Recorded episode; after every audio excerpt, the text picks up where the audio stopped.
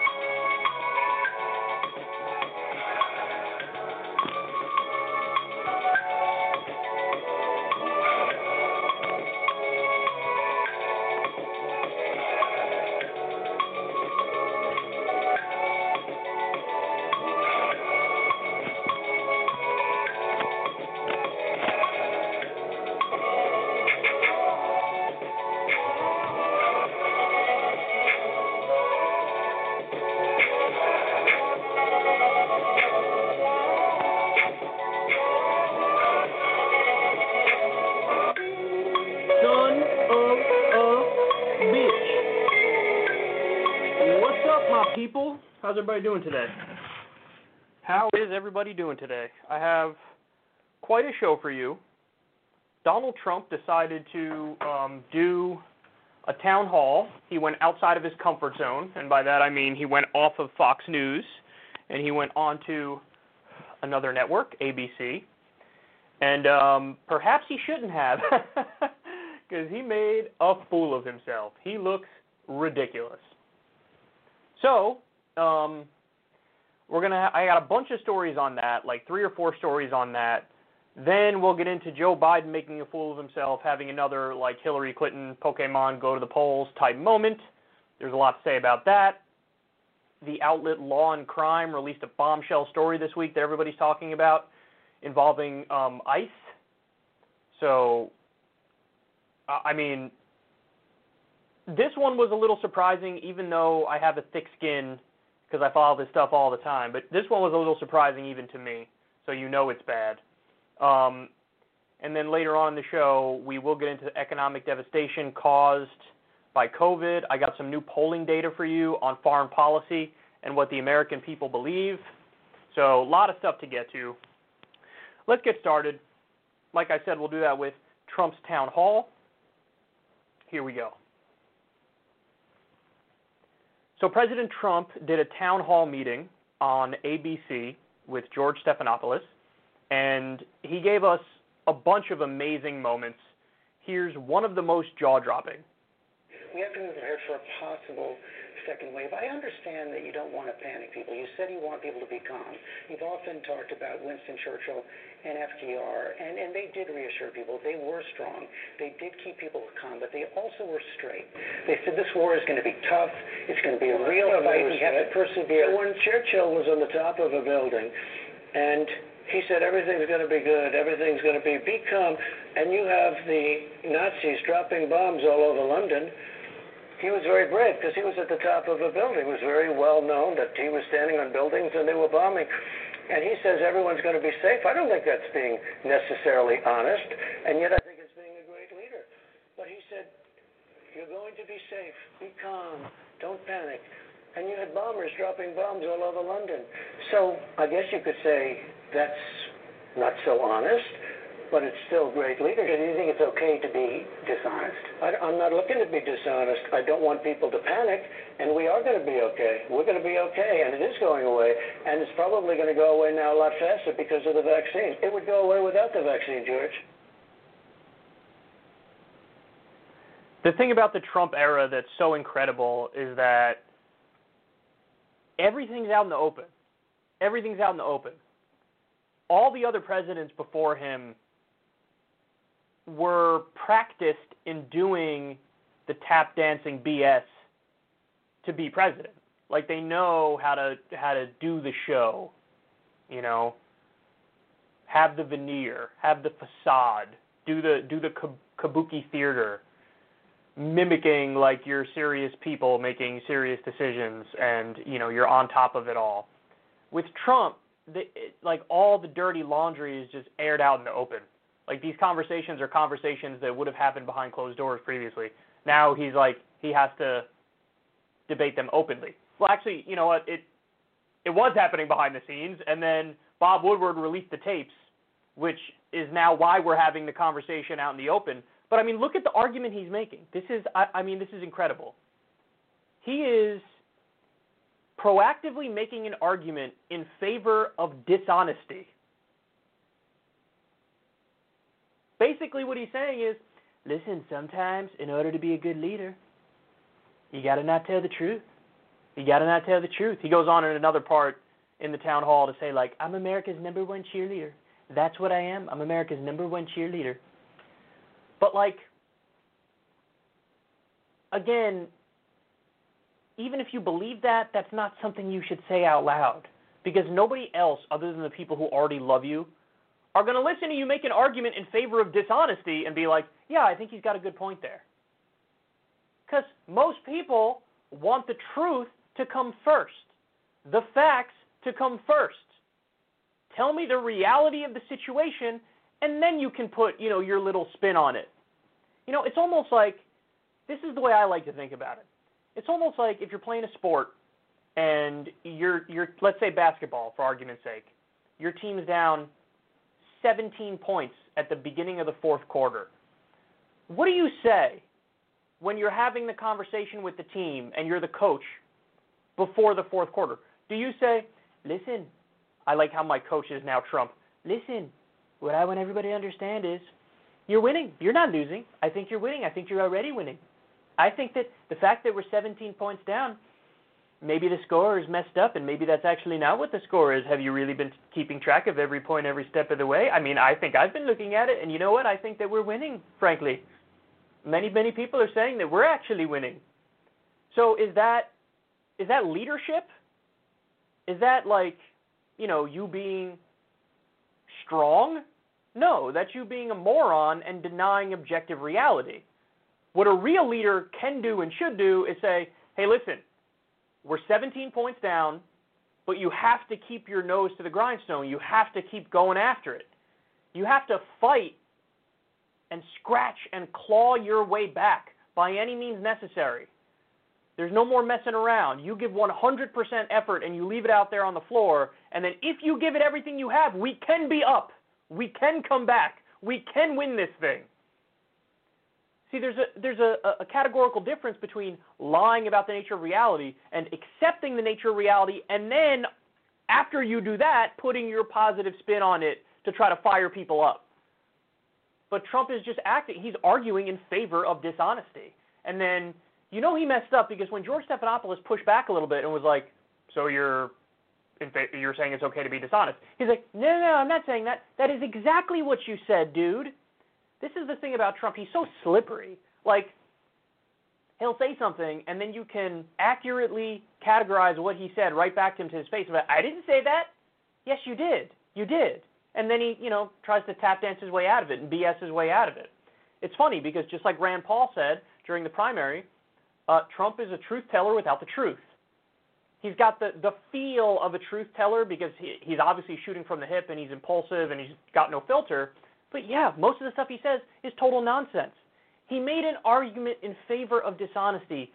I mean, I don't know I don't know how to stress that anymore to you guys, like to try to show you this is absurd.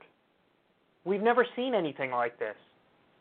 All the dirty laundry is aired out in the open now. And he, was caught. He was caught in the tapes with Bob Woodward. By the way, I'm kind of surprised he didn't just go with the line of like, "I didn't say that," because we've heard him do this before. He'll get caught on tape and be like, "I didn't say that." Like there was, remember when he pretended to be his own publicist back in like the 80s? Yeah, my name is John Miller, and I have to say that this Trump guy is dating all these beautiful, wonderful, amazing women. I think he dated Madonna once. I think he went out with all these women. All these women want him. They keep throwing themselves at him. This is what this is what's going on. I'm Trump's publicist. I'm John Miller, and it was him obviously on the calls. And then they had him recorded. They played the recording, and he was like, "That's not me." So I was half expecting that with Woodward, just be like, "No, I didn't say that," even though he said it. But no, what he's doing is he's accepting that he said it, but he's going out there and saying, "No, it's the right thing. I did the right thing. I did the absolute right thing." Sure. I said behind closed doors that coronavirus is way worse than the flu, and then in public I said, eh, it's just like the flu, but uh, it doesn't matter because I didn't want to panic people. This is what strong leadership is. So strong leadership includes being dishonest. Here's the main point, guys. If there's anything you take away from this segment, let it be this. If Donald Trump is willing to lie about something as monumentally important as coronavirus, which killed 195,000 Americans as of right now. There's nothing he won't lie about. Because this is the most important issue facing the country, literally, number one in every poll. It's the most consequential thing happening to this nation. It is a life and death issue. It's a pandemic. It doesn't get any more serious than this. If he's willing to lie about this, there's nothing that he's not willing to lie about because he'll always rationalize it. He'll always spin it. If you think, hey, lying about this is part of leadership, then why wouldn't lying about healthcare be part of leadership? Why wouldn't lying about the economy be part of leadership? Right? And that's exactly what he does. He lies about these things all the time, but he tells himself, no, it's okay because this is what a good leader does. So, and we'll get to, you know, more stuff later, but guys, 46% of the country is having, quote, serious financial problems. And Trump is going to swat all of that aside and he's going to argue stock market's doing wonderful. I think the economy's doing wonderful. We're setting records. This is incredible. Nobody's ever seen anything like this. Now, in the past, I would have said, hey, maybe he's an idiot and he doesn't realize the economy's bad. Now, knowing everything I know with what has happened recently, no, no, no. Trump knows the economy's a mess. Trump knows people are struggling. But he will actively choose, he'll lie by omission and focus on whatever indicators he can to say things are going wonderful. Because this mindset is what he has on every issue across the board. Maybe, you know, maybe Churchill wasn't being exactly honest when he said what he said. It wasn't, being, but I still think it was good leadership. That's an argument in favor of lying to the public. That's what that is. And if he, he's willing to lie about this, he's willing to lie about absolutely anything, and he very likely is. So just know what we're dealing with here. Just know what we're dealing with. This is a guy who is not, by any stretch of the imagination, committed to the truth. Honestly, that's probably like the number one value that I hold dear is like just tell the truth. Just tell the truth. Even if I'm wrong and I tell you guys what I think the truth is, at least you know I'm I'm being honest and I was honestly incorrect about something and then we can correct it it's clear that is not a value he has at all. And I would argue any real leader needs to acknowledge what's happening, needs to acknowledge facts and reality, and then adjust accordingly. But if you don't if you don't pass that, you're not passing the most basic test of leadership. Because you could just be an unscrupulous liar on everything and rationalize it to yourself every night before you go to bed. Hey, it's okay that I lied because of reasons X, Y, and Z. Or you could just have a hard and fast rule, no lying. But no, that's gone. It really is amazing that he openly argued in favor of dishonesty. I've never seen anything like that before. And I don't know, like, there were a lot of moments that went viral from this town hall. This is not one of the moments. And I'm floored. And it's actually a little bit of a testament to how good of a BSer he is. Because that means that there are some people who watched it who were like, I guess I understand what he's saying. That's fair. But there are other points where they're like, oh, you know, everybody's going crazy and they're running the clips and they're like, this is insane. But they're not talking about this part. The facts have to come first. You can't override reality and then rationalize it later because then you're just a liar. You are just you are the definition of dishonest. That's what you are. And that's not a positive characteristic really according to anybody. Okay. Next.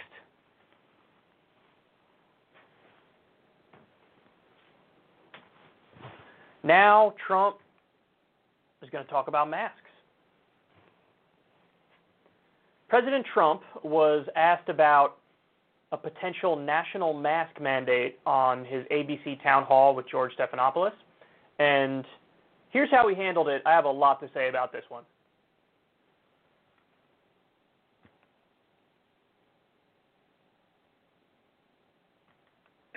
The wearing of masks has proven to lessen the spread of COVID. Um, why don't you support a mandate for national mask wearing? And why don't you wear a mask more often? Well, I do wear them when I have to and when I'm in hospitals and other locations. But I, I will say this uh, they said at the Democrat convention they're going to do a national mandate. They never did it because they've checked out and they didn't do it. And a, que- a good question is you ask, like Joe Biden, they said we're going to do a ma- national mandate on masks. He called on all governors to have them. There's a state. Well, no, but he, he didn't do it. I mean, he never did it. Now, uh, there is, by the way, a lot of people don't want to wear masks. There are a lot of people think the masks are not good. And there are a lot of people that, as an example, Who you are have those people? Well, I'll tell you who those people are. Waiters, they come over and they serve you, and they have a mask. And I saw it the other day where they were serving me, and they're playing with a mask. I'm not blaming them. I'm just saying what happens. They're playing with a mask, and so the mask is over, and they're touching it, and put, and then they're touching the plate. And that can't be good. There are a lot of people. If you look at Dr. Fauci's original statement, you look at a lot of people, CDC, you look at a lot of people's original statement, they said very strongly, George, don't wear masks. Then all of a sudden they went to wear masks. The concept of a mask is good, but it also does, you're constantly touching it, you're touching your face, you're touching plates. There are people that don't think masks are good.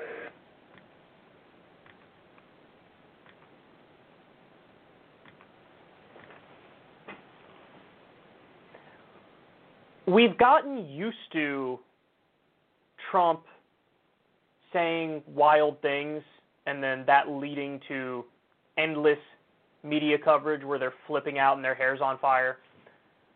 We've gotten so used to that that sometimes we overlook stuff like this. And I would argue this is probably more important than a lot of what the media covers about what Trump says.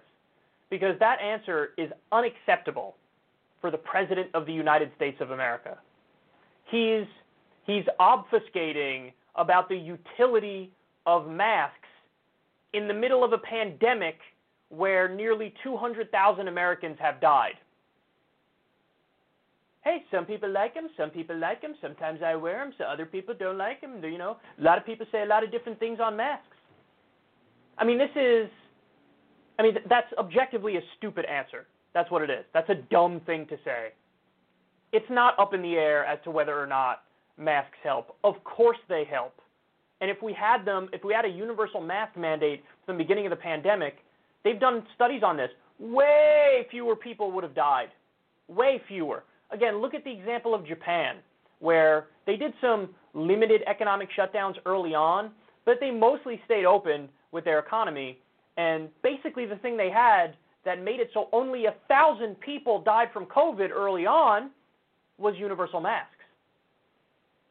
Of course, if you wear masks, you're going to limit the spread of a virus because the way it spreads primarily is when people cough and you got the little droplets that get out there in the air and people you know ingest them get them in their own body and then we're off to the races so this is not like it's not an open question and he's acting like it is which just means he's not dedicated to science he's just not and obviously he does the exact same thing on climate change where you know he's tweeted years ago that it's, it's a chinese hoax to destroy us manufacturing or something to that effect like you do not know on on science related topics you do not know better than scientists.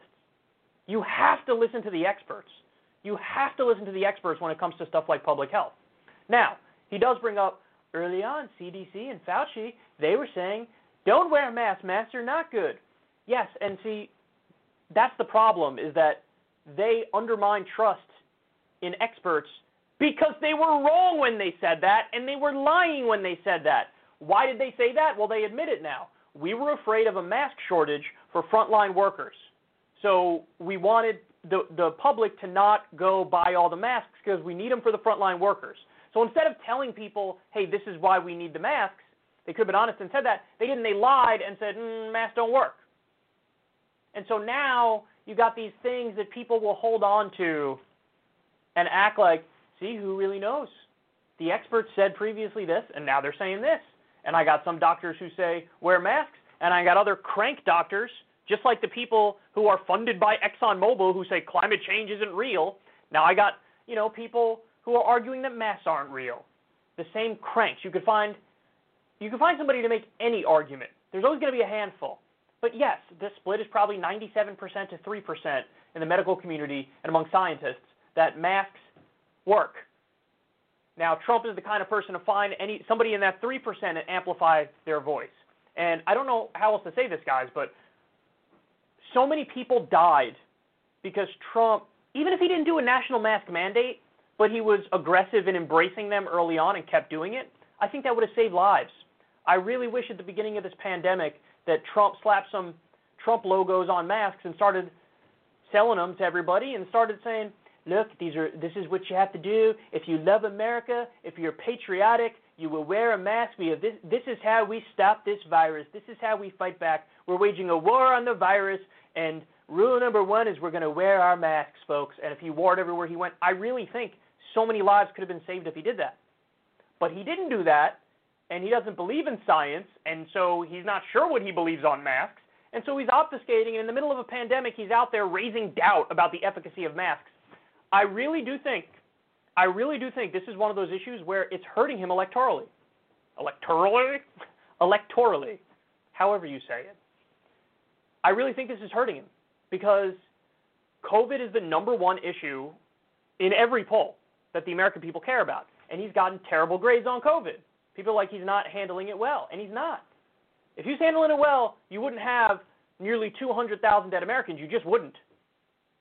So when people hear this, I do think most Americans, basically all Democrats, and then the majority of independents and the majority of like apolitical people, they hear him say stuff like this and they know, like, oh, he he's just an idiot and he doesn't believe in science and what he's saying is ridiculous. Yes, there are that you know, his 35% base is going to defend him no matter what. But I think the overwhelming majority of Americans are like, really, in the middle of a pandemic, you're going to raise doubts about the efficacy of masks? I really do think most people understand that the science has settled on this and that what he's saying is ridiculous.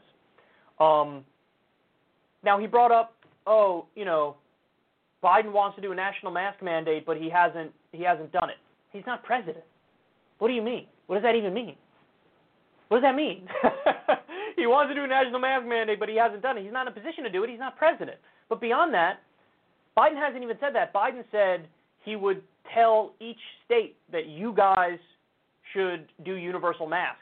I don't know if he doesn't think that the federal government has the authority or if he just has that conservative mindset of like, you know, relegate this stuff to the states. But whatever it is, he said, I would do a national mask mandate only insofar as I would tell the states, you, the governors need to demand it.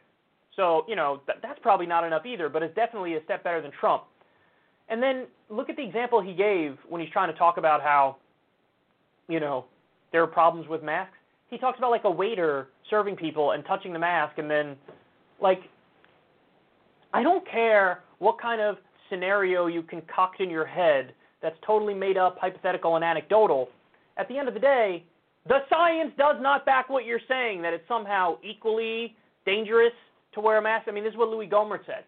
You know, he thought that he got COVID because when he did wear his mask, he didn't wear a mask a lot, but when he did wear a mask, he said, "Oh, I would take it off and maybe breathe in. As I'm taking it off, I would maybe breathe in whatever's on the mask, and so wearing the mask is what gave me COVID."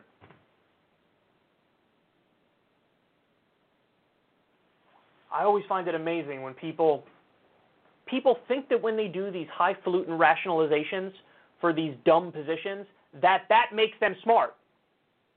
I don't care if you give me a four and a half minute explanation and rationalize it a thousand ways as to why you think masks don't work. They do work. And so you're you're using a lot of energy and brain power to do mental gymnastics and jujitsu to get yourself to believe that oh, it's better to not wear a mask. But that doesn't make you intelligent. That makes you a jackass. And you're also wasting your time coming up with these silly explanations which are not accurate. So, but anyway, this is the president of the United States, and I really do feel like stuff like this hurts him in the polls.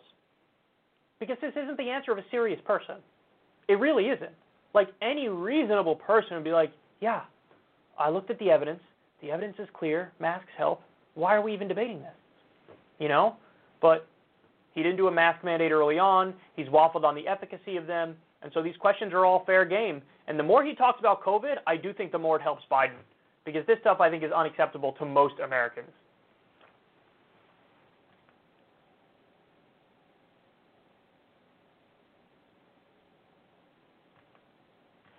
All right, I got more for you from the town hall. This time it's on health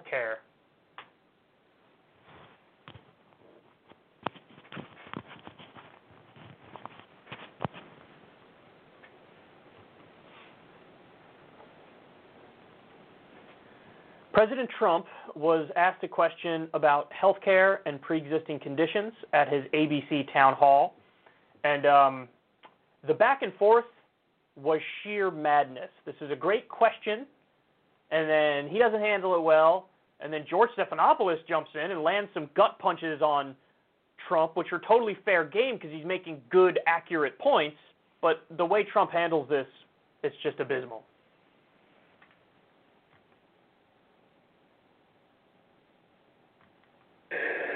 I was a disease called sarcoidosis. And from the day I was born, I was considered uninsurable. That disease uh, started in my skin, moved to my eyes, into my optic nerves, and when I went to graduate school, into my brain. When it hit my brain, I was automatically eligible for disability for the rest of my life. Mm-hmm. I chose instead to get a bachelor's degree, a master's degree, a PhD, and become a professor. Great. It is great, except I still have similar health care problems. It costs me, with copays, I'm still paying almost $7,000 a year in addition to the copay. And should pre existing conditions, which Obamacare brought into uh, brought to fruition, be removed? No. Without, please stop and let me finish my question, sir. Should that be removed within a 36 to 72 hour period without my medication, I will be dead. And I want to know what it is that you're going to do to assure that people like me who work hard, we do everything we're supposed to do, can stay insured. It's not my fault that I was born with this disease. It's not my fault that I'm a black woman and in the medical community I'm minimized and not taken seriously. I want to know what you are going to do about that. So, first of all, I hope you are taken seriously. I hope you are. And we are not going to hurt anything having to do with pre existing conditions. We're not going to hurt pre existing conditions. And, in fact, just the opposite. If you look at what they want to do, where they have socialized medicine, they will get rid of pre existing conditions. If they go into Medicare for All, which is socialized medicine, and you can forget about your doctors and your plans, just like you could forget under President Obama. He said you can have your doctor, you can have your plan, and that turned out to be a lie. And he said it 28 different times, at least. We have 28 different times. You can have your doctor, you can have your plan. Well, it's not true. But what we're doing is we're going to be doing a health care plan, pre-existing, protecting people with pre-existing conditions. As an example, yourself, it sounds like that's exactly perfect. That's exactly what we're talking about. We're going to be doing a health care plan very strongly and protect people with pre-existing conditions. I will say this. They will not do that because they have socialized. I have George, to stop they you have there. socialized. I, I just have to stop you there because it's just on a couple of points. Number one, Joe Biden has ran against Medicare for all in the primaries, but much more importantly, Obamacare guaranteed people with pre-existing conditions could buy insurance, guaranteed they could buy it at the same price as everyone else, guaranteed a package of essential benefits, guaranteed that insurance companies couldn't put a lifetime limit on those benefits. You fought to repeal Obamacare. You are arguing. Well, the- essentially, you, you are you're arguing in the Supreme Court right now to strike it down. That would do away with pre-existing No, conditions. so You we can do new health care. you've been promising a new health care plan. We interviewed, I interviewed you in June of last year. You said the health care plan would come in two weeks. You told Chris Wallace that this summer would come in three weeks. You promised an executive I have order it on already. pre-existing. I have it already. But it's, you've been trying to strike down It doesn't pre-existing matter. conditions. I have it already, and it's a much better plan for you, and it's a much better plan, George. Uh, it's been 40 years since you had good health care. You never really had good health care in this country. This country has never had it. But when you say that uh, Biden doesn't want to do it, everybody else does. Bernie does. He agreed to the manifesto, as I call it. The agreement with Bernie is that you're going to go to socialized medicine. Ran against If you go to socialized medicine, well, they, he agreed. And Harris, who he today said Harris Biden because he thinks she's president, Harris, and someday you'll have to explain that one to me, but Harris is all for doing that. She wants to go to socialized medicine. So you no longer have your doctor really, and you no longer have your plan. I think this is a giant mistake from Trump. I really do. I really do. In 2016, he was interviewed on 60 Minutes and he said, "Under me, everybody's going to be covered. Everybody's going to be covered." And then the, you know, the host asked, "What if they can't afford it?" And Trump was like, "Government's going to pay for it. It's going to be co- everybody's going to be covered under under me, my administration, my plan." So he was, in effect, arguing for universal health care, for Medicare for all. Now, of course, he was BSing, don't get it twisted, and half the time he would do talking points that are the polar opposite. But there was there were a number of times pre 2016 where Trump openly argued, I think the Scottish system is better than our system. You know, my friend went there, he broke an arm, he got it fixed, didn't cost him anything, it's wonderful. Why can't we do like the Canadian system? He praised the Australian system. Like, there are a number of instances where he was like, I think everybody should be covered. And that's like, duh. If you're a politician, you want to solidly be on the side of everybody deserves coverage. Now, because he's so deep in that right wing bubble and he's so brainwashed, he's going out there and openly arguing against Medicare for all and thinking that it'll help him? Dude, there's a pandemic out there. Tens of millions of Americans don't have health care. Of course, Americans want Medicare for all. What was the recent poll? I think it was like 69% of the country. Don't make a joke.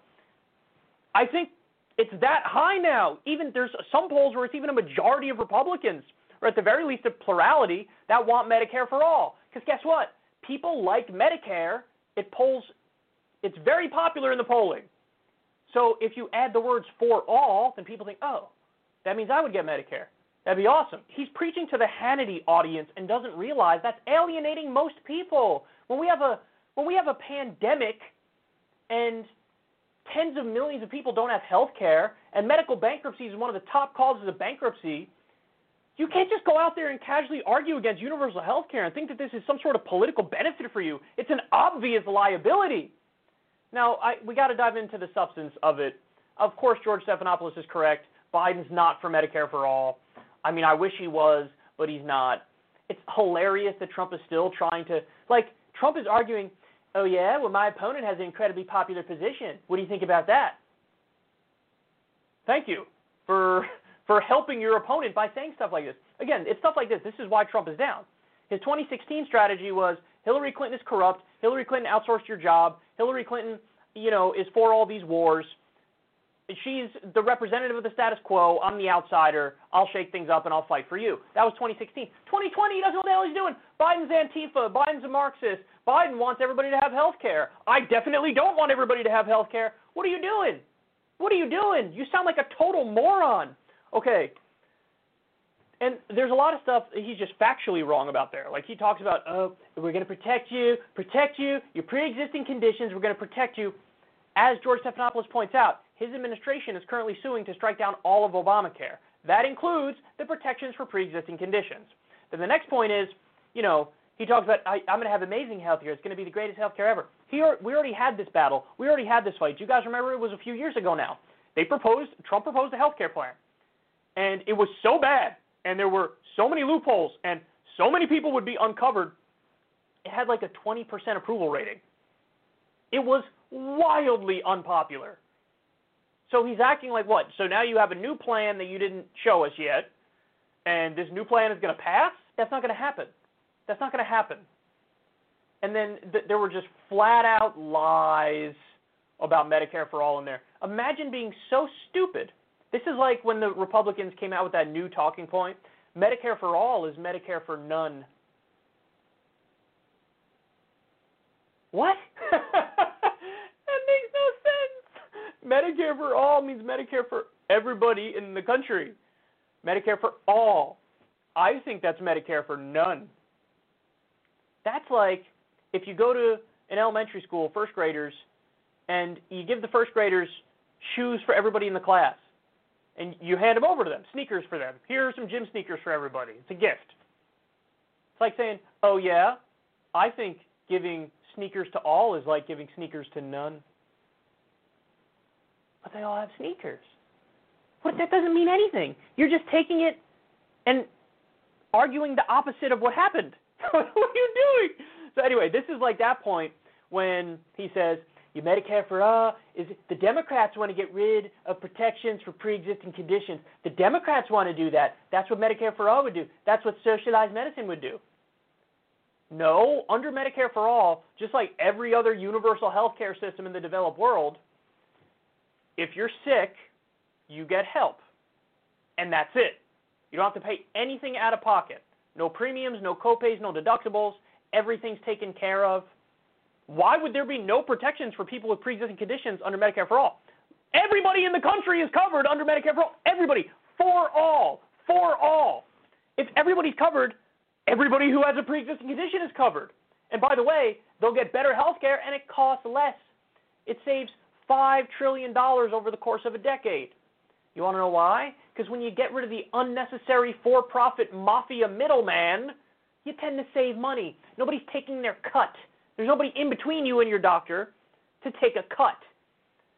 And he says, oh, forget about your doctor and forget about your plan under Medicare for All. No, don't forget about your doctor because you can pick whatever doctor you want, whoever you want. Right now, you can't pick whatever doctor you want. The system we have now, you cannot pick whatever doctor you want. You have to find one that's in network. I know all too well because I couldn't go to the doctor I wanted to go to because my health insurance, it, the doctor wasn't in network. So you don't even have freedom of choice now. You don't have freedom of choice to pick your doctor now. And then the thing about your plan, you're not going to get to keep your plan. Good. Who loves their health insurance plan? Nobody I know. How insane is it that we even have healthcare plans?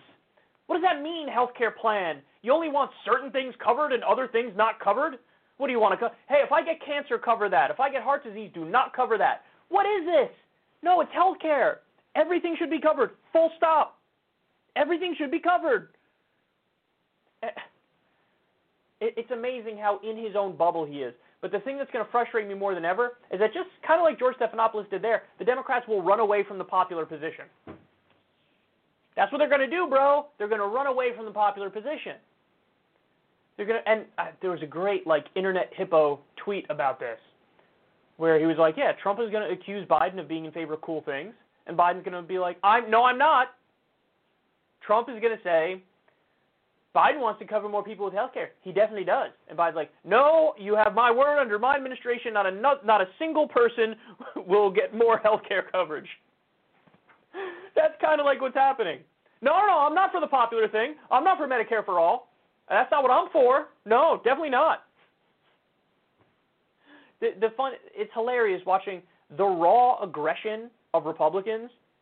Sometimes it works for them well, other times, in an instance like this, where Trump is leaning into the unpopular position, people are going to be like, I want health care. What, like, what, what do you. Bashing socialized medicine. That'd be lovely if we had it. The best healthcare system in the world, at least according to some objective studies on this, is the UK system. That's fully socialized.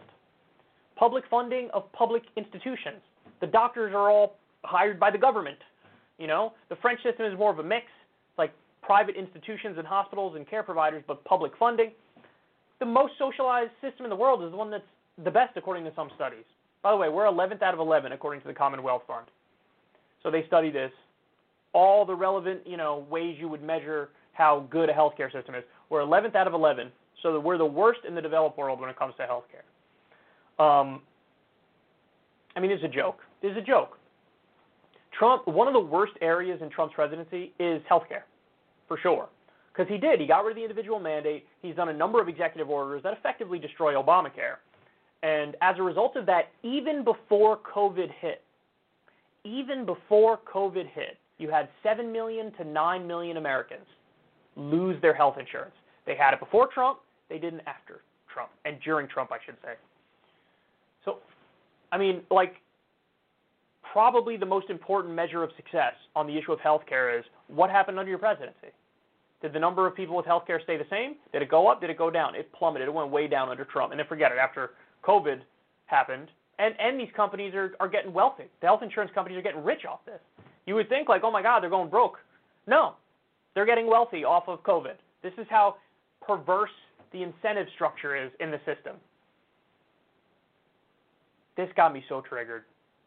The answer is Medicare for all. It always will be. We see the data, we see the evidence. Why do we act like we don't live on planet Earth where we've had a number of experiments around the world with various healthcare systems? Why do we act like that? Why do we act like that? Like we can look around the world and see what's working and what's not working and what people do and we can learn from it. In America, we disregard all of that and have this debate very narrowly on the far right edge of the Overton window. And it's just it's a it's a mess. It's ridiculous. This got me so triggered this back and forth. It got me so triggered. And I think the saddest part is that Trump is insane. Everything he says is absurd. But like Biden's going to run away from Medicare for all. He's not for it. He's for at best a public option, but they're even backing off of that and just vaguely expand Obamacare, which means basically do dick.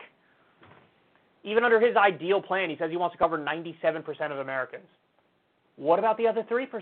Eh, fuck them. So ain't nobody coming to save you. We got to save ourselves, which means we got to get in the streets, we got to do a general strike, and we got to have clear demands. One of those demands should be Medicare for all.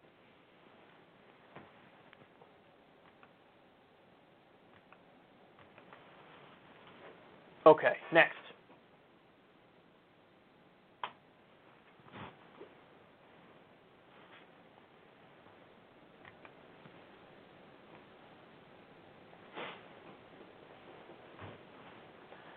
President Trump made a pretty big mistake here in terms of strategy for the 2020 campaign. Um, I think that this instinct highlights why his 2020 chances are not nearly as good as they were in 2016. By the way, he looks like a Yeti, doesn't he? He stands like a. We're standing very normally today, folks. That's what we do. We love to stand normally. Yeti man, and George Stephanopoulos really is tiny. He is very tiny. But anyway, um, so here's Trump. They talk about the economy. Look at the argument he makes. The super Venus prison. A lot of people look at this and say it's more like a K-shaped recovery. The people at the top who have a lot of stocks are, are, are doing pretty well. They're doing well. But but, but not really, they've only gotten half the jobs back. George, stocks are owned by everybody. I mean, you know, they talk about the stock market is so good. That's 401ks. I'm meeting people with as long as they didn't sell when the market went down, when we first realized the you know extent of this horrible thing from China, I mean, these people are doing, some of them are doing better than they were doing before the pandemic came. If they, if people held on to their stocks, and remember this because I notice you say wealthy, sure, wealthy, but you have people that aren't wealthy but have done well because of the stock market.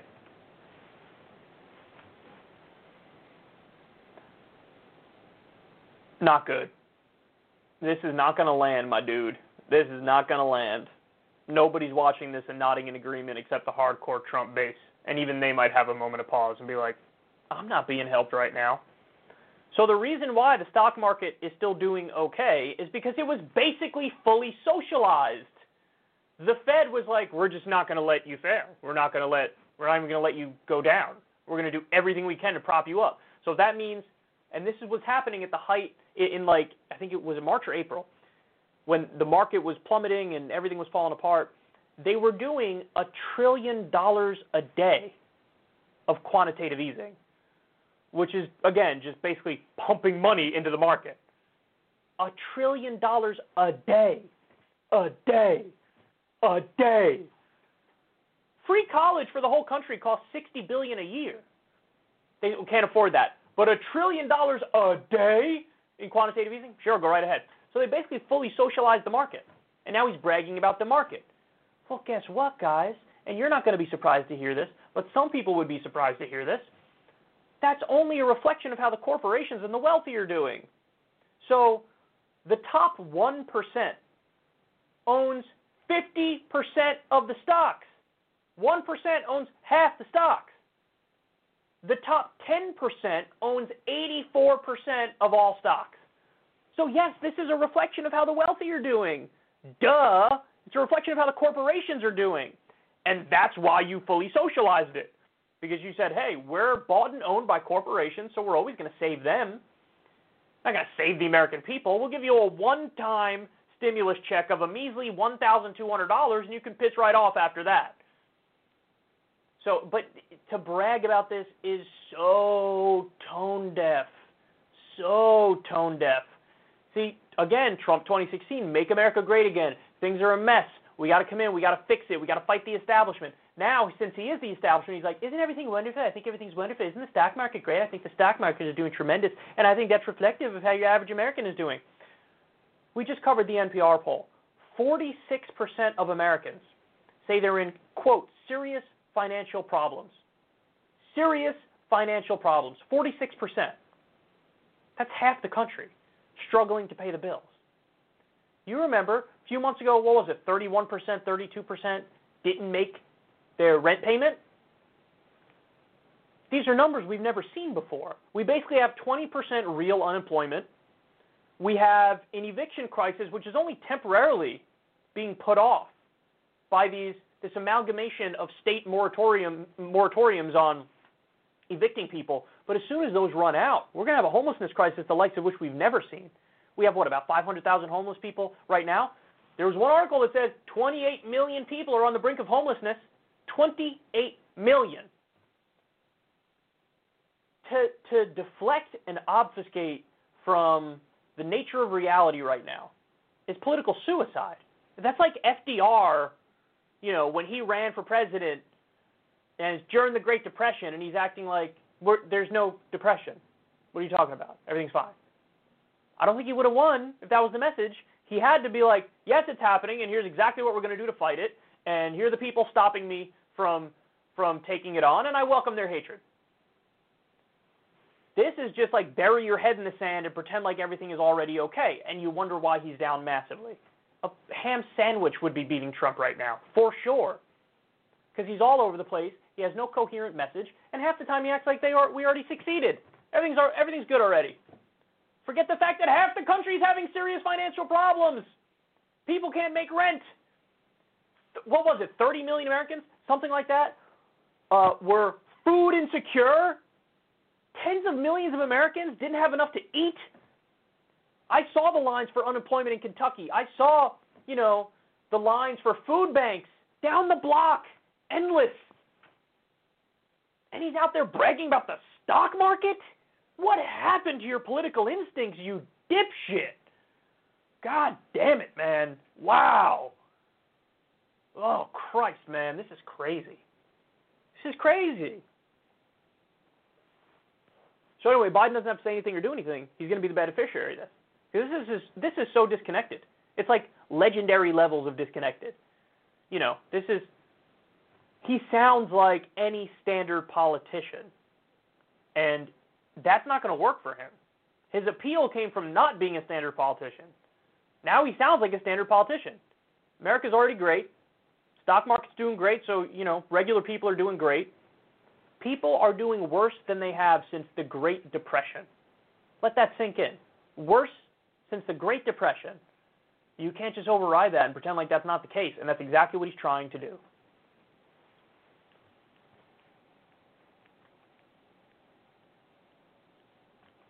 Okay, next.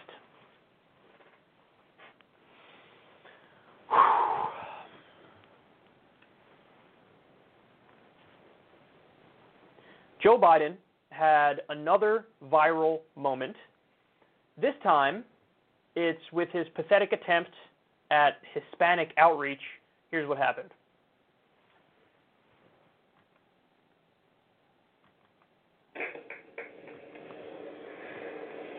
I just have one thing to say. Hang on here. All right.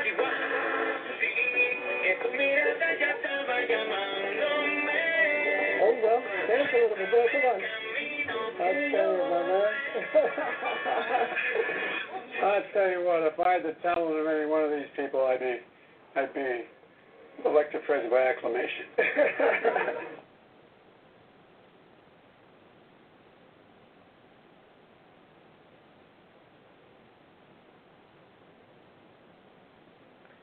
How do you do, fellow Hispanics? Or shall I call you Latinos or Latinas or Latinx? I will say and do whatever you want me to if you vote for me. I won't actually give you health care. No. I won't actually do a Green New Deal. No. But I will uh, play Despacito on my phone for you. Oh, I hate this so much. I hate this so much. Politicians always appeal to people through culture when they can't appeal to you through policy. And that's Democrats and Republicans. They will always appeal to you with culture when they can't appeal to you through policy. And that's where we are. This is, you know what this reminded me of? The Hillary Clinton, I carry hot sauce in my purse. Fellow blacks, do the blacks like me? Are you going to vote for me? I carry hot sauce in my purse. When she was on with Charlemagne the God. It was such an obvious pandering moment that everybody was like, oh, don't tell me you that. Or again, this is like a Pokemon go to the polls type moment. Or Biden and Kamala just getting in whatever video game that was where they're in it. They will they will give you whatever they think you want on culture and on symbolism. I fully expect at some point for for Joe Biden to take a knee and put a fist up and say Black Lives Matter. At some point in this campaign, he'll do that if he hasn't already done it and I just missed it. Because he'll be like, what, whatever you want, as long as we can keep the status quo going as it is, as long as corporations can keep ripping people off, as long as the military industrial complex can move along without a hitch and people get very, very rich off of endless war. Wars, plural.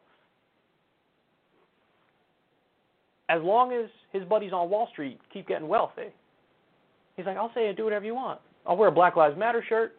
I'll do whatever you want. Despacito, I'll play it on my phone. I'll sing it. To, I'll learn the lyrics and I'll sing it. I'll dance. You want me to salsa, bitch? I'll salsa for you. And I, I despise this. I despise this. And the other thing is, if, if they don't recognize now how serious a moment this is historically, not just because of Trump, but because of everything happening in the country between COVID and the economy imploding, worse since the Great Depression. If they don't take this seriously now, they will never, under any circumstances, take it seriously. Because 46% of Americans are having, quote, serious financial problems. Serious financial problems. That's half the country can't pay the bills. So, you know what that means? If that number went up to 60%, if that number went up to 85%, Biden would be running the exact same campaign because there's no sense of urgency because he is in his little bubble, disconnected from the pain of real people. And so he's running as if the year is 1996. That's that's how he's acting. Like it's 1996. They're all act, Trump is acting like this and Biden is acting like this. They're acting like we're not in a new Great Depression because of COVID when we are.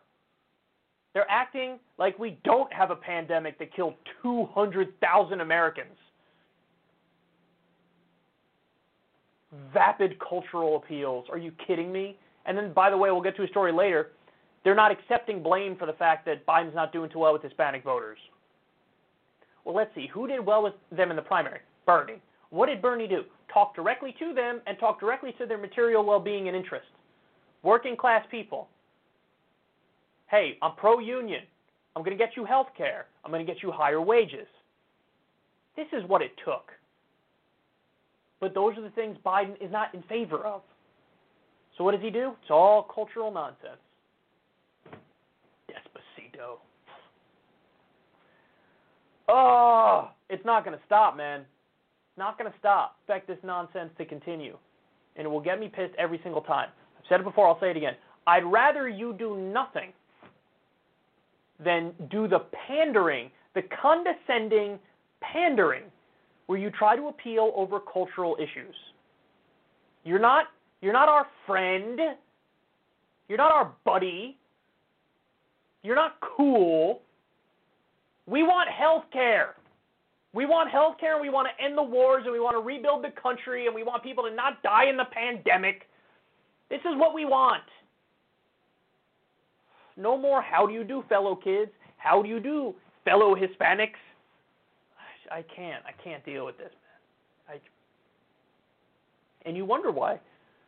The largest voting bloc in the country is people who don't vote. You wonder why? Because most people are normal people who look at the actions of a guy like Trump and now a guy like Biden, and they're like, this is fucking gross. I want nothing to do with these people. Oh, thank you for playing a song that's popular on your phone in attempt to reach out to people, Mr. I voted for the Iraq War and NSA spying in the Patriot Act and outsourcing deals like NAFTA. Thank you. Very kind of you.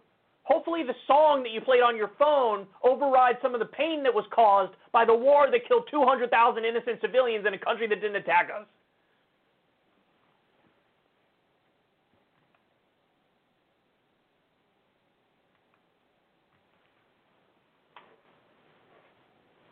Okay.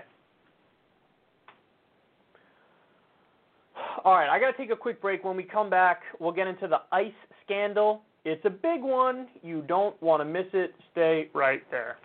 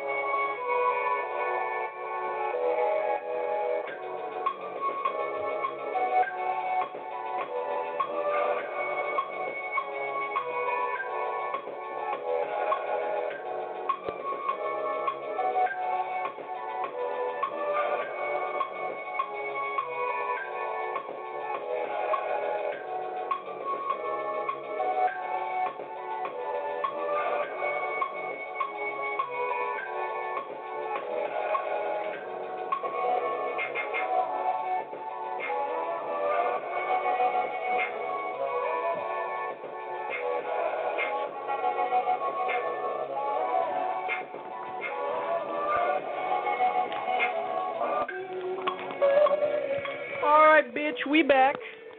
And I still got plenty of stories to dump inside your cranium. So get ready. And it's about to get very serious in here with this next one. All right, here we go.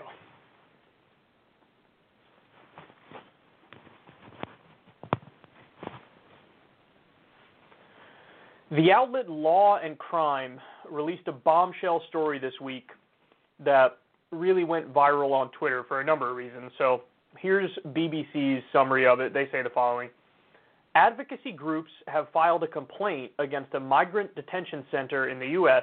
alleging medical neglect and lack of virus safety measures. The complaint condemns the practices and conditions at the private Irwin County Detention Center in Georgia. It is based on the allegations of a whistleblower, a nurse identified as Dawn Wooten. She works at, at the center, which houses immigrants detained by Immigration and Customs Enforcement, ICE. As part of her complaint filed on Monday, Ms. Wooten expressed concerns about the high number of hysterectomies performed on Spanish speaking women at the center. The nurse said detained women told her they did not fully understand why they had to get a hysterectomy an operation involving the removal of all or part of the uterus. The complaint also alleges jarring medical neglect during the coronavirus pandemic, including a refusal to test detainees with symptoms and fabricating medical records. Whoa. Whoa. So this is wild. Now, one of the stories that it was released, I don't know, maybe three years ago now, something like that, about ICE that has always stuck with me, and I couldn't understand for the life of me why it wasn't a bigger story, is that there were allegations of slavery going on at some ICE detention centers. And now, I totally understand if your initial reaction to hearing that is like, that seems far fetched, because my reaction was that too but I believe it was the Washington Post who reported on it. There's a court case over it. Like ICE is being sued because people are saying there's slavery happening, at, and they tell you the facilities, and then it it went to court, and a court said yes, there is merit to the claims here that ICE is basically doing forced labor of people. I mean, and if you really think about it, we have slavery in our prison system and ICE detention centers, I mean, it's not like they treat these people as if they have human rights and constitutional rights. They're more than willing to treat them terribly in the first place. So is it really that much of a leap to think making them work? They're doing slavery? It's forced labor? I don't think it's that much of a leap. So ever since I read that story, I always thought like, oh, I get it. Like I get it when people do the whole abolish ICE thing. Now, I don't think it's it's it's as big of an electoral winner. Why can't I say the word electoral? Electoral, electoral. I don't think it's as big of a winner um, and and as popular of a position for Democrats and the left as many people think. And in fact, the polls show that that's actually not a popular position. That doesn't mean it's not the correct position but it does mean maybe that's not what you lean into um, when you're you're running elections. But just so everybody understands, ICE was created in 2003. So it's very, very new. It's not like, oh my God, without it, there's no border enforcement or no border protection. It's not true at all. Customs and Border Protection, they already protect the border. So it's kind of a duplicative, um, you know, agency, but there's also claims of widespread abuse forced labor. And now we get the story that they're doing forced hysterectomies. Now, I will say there there are competing narratives on this. So obviously, the thing that Twitter is latching onto is they think the forced hysterectomies it's like almost like a eugenics program being carried out by the government, where they're like, mm, poor brown women, let's stop them from reproducing. So that's you know the the angle of it that's really blown up on social media, where people are making the comparisons to you know Nazi doctors who did the same thing, who would do like these eugenics programs. But now there's new evidence that just came out that the the doctor who's performing this, he has like a history of fraud and so another interpretation is he's just literally doing all these different unnecessary procedures to try to get more money out of the US government. So that's the other interpretation is that it's kind of just fraudulent a fraudulent attempt for this doctor who's sketchy to make more money. Now, if you say, well, why hysterectomies? A few people pointed this out. If they really were to carry out some sort of mass eugenics uh, program here, it's much easier to just put cheap IUDs in them and be done with it. Um, so I don't listen. I don't have all the answers. I don't know exactly what went on or why it went on. All I know is, even if you put aside the most incendiary claims here, the fact that there's outright medical neglect in many instances, and people with COVID are being denied treatment or, or, or tests, and there's fabricating of medical records, and you know, the widespread abuse angle is is enough to say, holy crap, what are we doing here? What are we doing here? You immediately need to do humane reform at the border. You have to create a system that's not brutal and barbaric and disgusting and unfair. You have to embrace human rights and constitutional rights.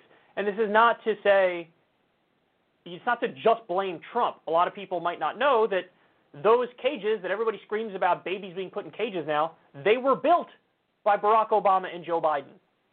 So it's not there's plenty of blame to go all around here, but I mean the bottom line is from this story, even the kindest interpretation of like, oh, it wasn't a eugenics program, it was just run of the mill fraud where a doctor is trying to get paid more. Even that's horrendous and unacceptable and not okay and shouldn't have been allowed to happen in the first place.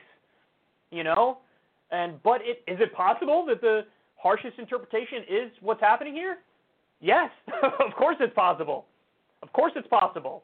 You know, there's a there's a dark, dark history of Western governments doing stuff like this to people who they view as the undesirables. And we could ignore that history, but you're just ignoring reality.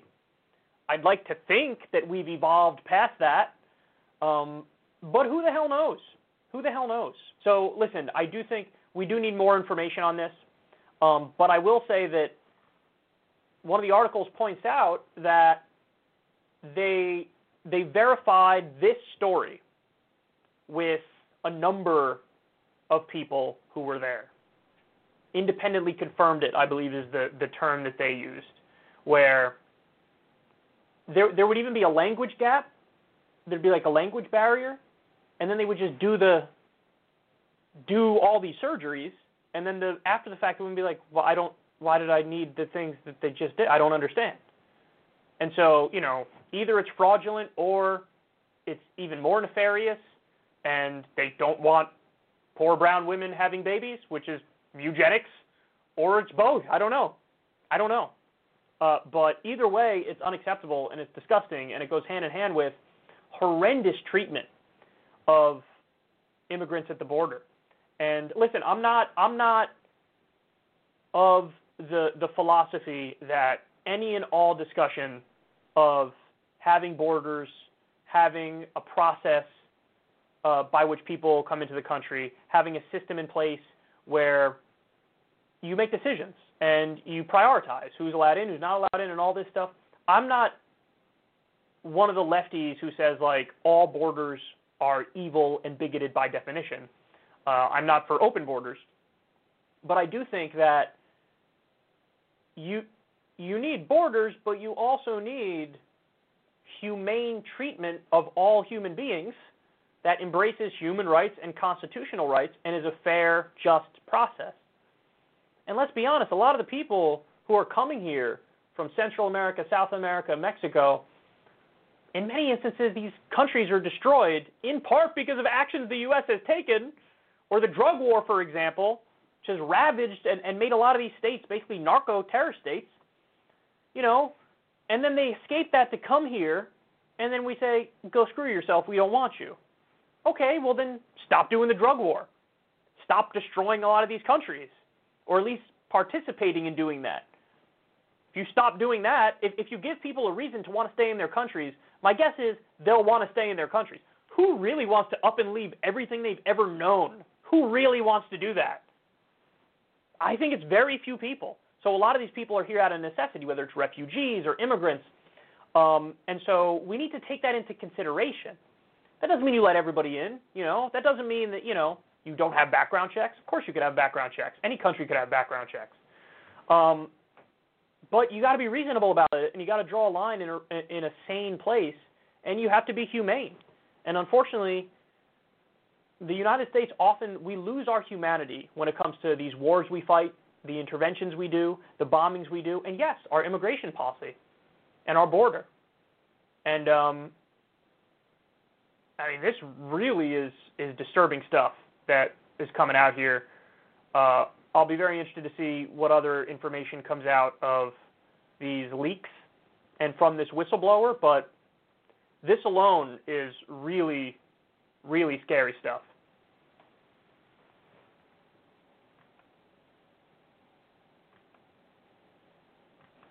Okay.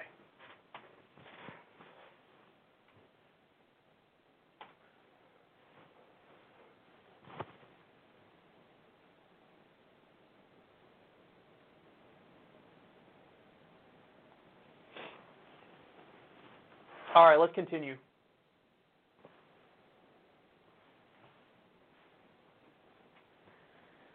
Not to pat myself on the back too hard here, but I warned you that social media censorship would always, always, always be flipped back on the left, and one could even argue that, that that's the primary goal of social media censorship. Is you want to go after the anti-establishment voices who question the status quo, and who really questions the status quo? The left. The left. The right, even though, you know, there's there's different ideological strains on the right, many of them are power serving fundamentally. So that's not it's not bit, as big of a, a threat to the powers that be compared to the left. So here we go. Everybody's been asking for it, now here it is. Violent memes and messages surging on far left social media, a new report finds. Such images have increased, raising once again whether social media companies can keep up with threats on their platforms. So, look at the framing. Look at the framing. Oh, can the companies keep up with the threats? Well, gosh, I, I know they're doing something. Maybe they should do more. They should do a lot more to really get this under control. This is getting out of hand. This is dangerous. They better act. See, this all this has been happening nonstop in the media. They prod Facebook, they prod Twitter, they prod every social media company that's that's a decent sized platform. They want them to do a little more censorship, do a little more deplatforming, make it a little more safe. And the end goal, what's the end goal always, especially in the case of YouTube? Oh, you guys have a problem with this fringe content. What if I wrote a thousand articles about that and tried to get advertisers to run away from you? Oh, look, the advertisers are running away from you. Well, maybe you can prioritize our content and then the advertisers would come back. And that's what happens. They shove CNN down your throat. They shove MSNBC and Fox down your throat, ABC, CBS, the nightly news, all the safe mainstream media options. The stuff you ran away from to go to the internet because it's interesting and free, now the old guard is elbowing their way back in the room. And you guys have experienced it. I've heard from a million of you this story. Like, yeah, I'd sit there, all I do is watch you and like two or three other lefty commentators, and I put it on autoplay and I hop in the shower, and it always goes from you to a mainstream media video. You to a mainstream media video. Always. Listen, you're lucky if you get any recommended videos of secular talk. Now, some people who've been watching the show for a long time, they will keep getting the uh, recommendeds of me. You want to know something crazy? We know, as a matter of fact, they try to bury it for new people. So my stuff doesn't. If if you if you're already part of the club, yes, you might get some recommendeds of me. new people almost never see recommendeds of secular talk, ever. Which is why the rate of growth of this channel has slowed colossally. It's there there's definitely a hierarchy of uh, that the algorithm has. And some channels are are recommended more than others. So, you know, David Pakman and I have always had had a very similar sized channel. Now he just hit a million subscribers. By the way, congratulations to him for doing that. That's awesome. I'm really happy for him, and he's a nice guy. We were always neck and neck, and then boom, he took off and went way by me. Why? Well, one of the reasons is the algorithm hates me. I'm not exactly. It's not that he's safe, but it's definitely that I'm more obnoxious and louder and curse more and say things that are edgier. And yeah, so uh, the algorithm's not going to like me. And this is the same thing as screaming off the page when you read this article. So let me give you some more of what they say here. Comments using anti police slogans surged nearly 300% on Reddit and more than 1,000% on Twitter during the unrest triggered by the killing of George Floyd in May, according to the report. It also described the growth of left-wing networks on Facebook, such as groups with groups with such groups, excuse me, as Redneck Revolt and the Socialist Rifle Association, boasting 50,000 and 40,000 members respectively. Numbers that still pale in comparison to right-wing communities online. Quote, we don't know enough about it to know just how dangerous it is, and we don't know enough to know how dangerous it can become, said Joel Finkelstein, a co-author of the report and executive director of the Network Contagion Research Institute based in New Jersey. Its funders include George Soros' Open Society Foundations as well as the Charles Koch Foundation. So they, I, I love it when they do this. There's these like astroturf groups that fund studies that are like, oh, the fringes are so bad, we should do something to stop them and mainstream media goes with it all the time because they benefit from this as well. Now, in this case, they're just talking about far left. Now, they go on in the article to stress, hey, far right is more uh, violent and deadly according to every study, but there's this rising thing on the far left, and we might want to look out for that, and you might want to be careful, and you might want to consider also, here's the implication, you might want to consider treating these kinds of lefties the same as you would treat white supremacists. So like for people who who do ACAB, all cops are bastards. Like if you've ever tweeted that or said that on Facebook or whatever, they're coming for you. They're, and they gave the names of some of the group: Redneck Revolt and Socialist Rifle Association. They brought up, oh, people people are more likely to endorse property damage, property violence, if they've said things like we should seize the means of production. Do you see where this is going? And this is why I was screaming every step of the way at the left stop cheering for censorship and deplatforming of people on the right because you think all your opinions are correct, but there's a lot of people who think you're crazy and who would ban you in a second. And so if you self describe as a socialist or you self describe as a communist, God forbid you self describe as a tankie, if you've ever tweeted something like, all cops are bad, you know, if you've ever talked about seizing the means of production, like, of course they're going to come after you. How did you not see that from the beginning? It kind of drove me crazy when you would see these left wingers who were like, ah, censor that person, deplatform that person. Oh, that goes too far. Oh, yeah, sure. We should totally give Facebook and Twitter the ability and the right to pull down whatever the hell they want for any reason whatsoever. It's totally great that mainstream media is teaming up, you know, with all these these uh, these social media platforms to do fact checking and whatnot. No, it's not. It's terrible. Yes, there's a lot of bad right wing actors out there, and there's a lot of genuinely dangerous beliefs. There's a lot of people who think what you believe is dangerous too. There is. There's plenty of people who listen to you and be like, "You're crazy. You should be banned. You should be deplatformed. You should be censored." So, you know, at some point down the line, will they ban certain hashtags associated with the left? Probably.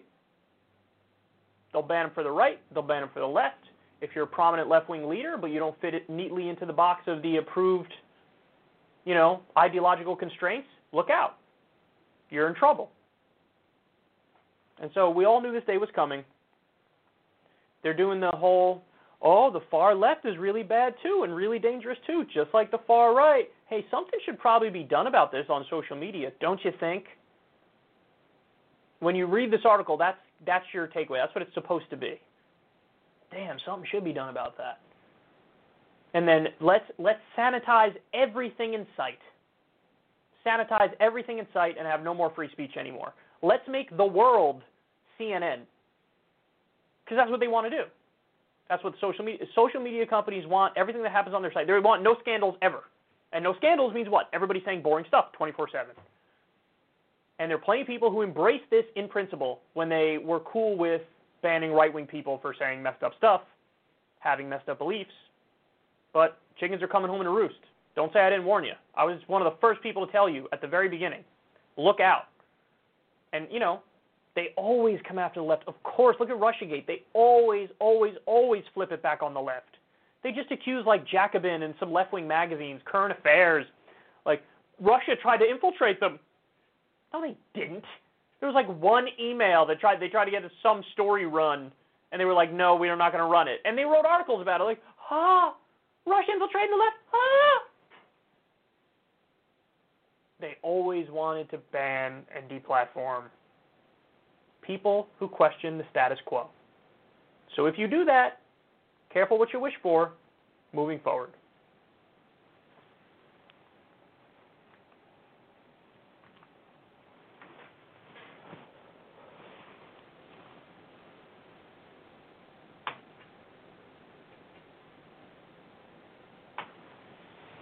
Okay, next.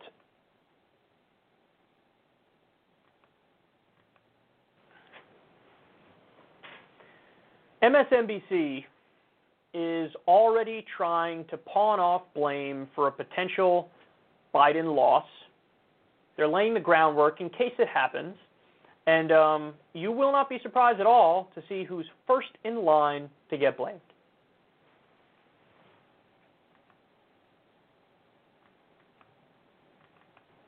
Steph, uh, if I was Joe Biden and I wanted to win the state of Florida, I would not be taking Bernie Sanders' advice. Uh, Bernie Sanders is the reason uh, why the socialist label has stuck for some voters uh, on Joe Biden. Uh, Bernie Sanders is the reason why a lot of South Florida Hispanics in particular uh, are afraid that the Democratic Party has moved too far to the left, why they're susceptible uh, this messaging from the Trump campaign that they should fear the Democratic Party. That's why Joe Biden has to reintroduce himself and tell these voters, I am a deal maker. I spent decades in the Senate trying to bring Republicans and Democrats together. I was the guy Barack Obama would send to negotiate with Mitch McConnell. I want to bring this country together. I'm not a radical, and nothing in my record indicates that. That's the message that a lot of these Latino voters, people who understandably uh, are concerned uh, with uh, all this talk about socialism because they left their countries fleeing those ideas and fleeing those kinds of revolutions. So uh, they need to hear uh, from Joe Biden. They need to know who he is. And when it comes to South Florida Hispanics, at least, if I was Joe Biden, I would not be taking Senator Sanders' advice. So it's Bernie's fault that Biden is struggling with Latinos. That's interesting because I seem to remember this. Biden campaign doesn't consider Latinos part of their path to victory, political operatives say. They made a concerted effort to reach out to suburbia and older voters. Those are the demographics they were gunning for. You reap what you sow. So now, struggling with Latinos, oh, yeah, Bernie, it's Bernie's fault. I think it's Bernie's fault. How on earth is it Bernie's fault? He did really well with Latinos. Really well with them. In fact, he crushed everybody in sight with Latinos. So somehow, don't embrace the ideology of the guy who's popular with Latinos because Latinos won't like that.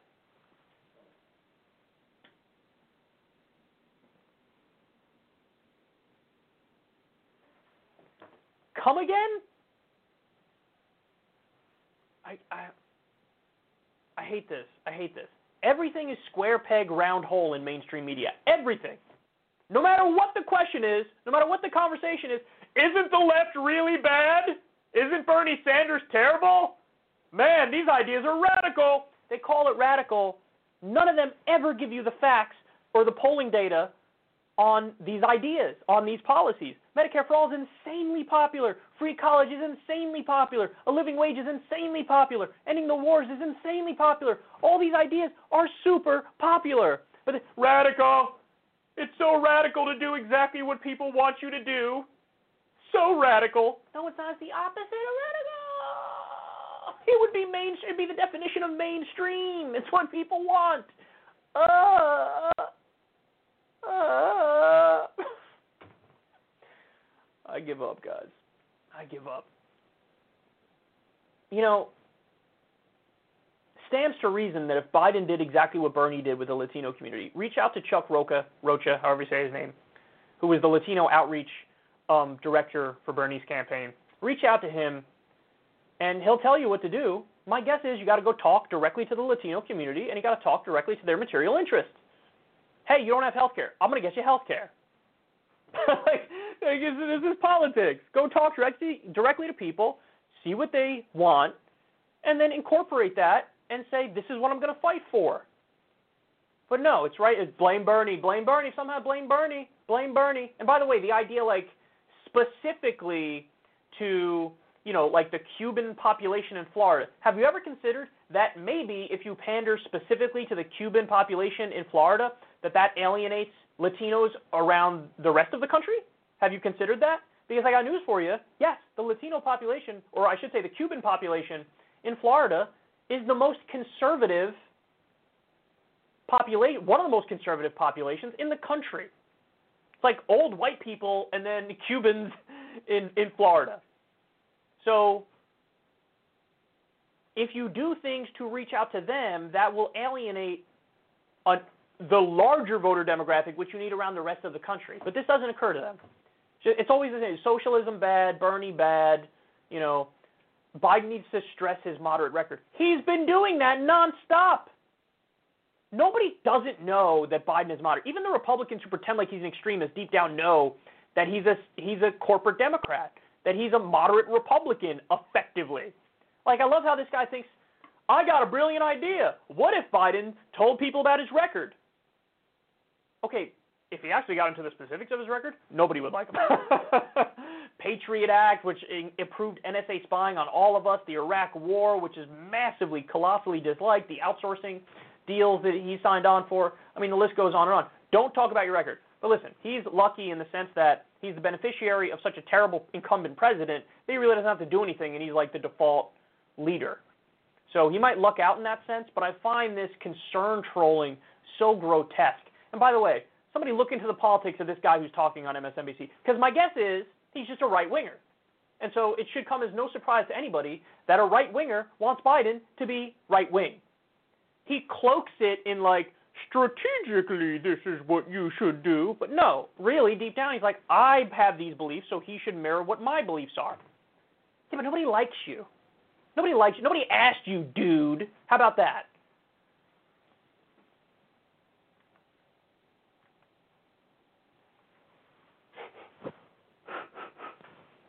Okay. Now we're going to I got some specific polling numbers for you. This is very interesting. It's on war.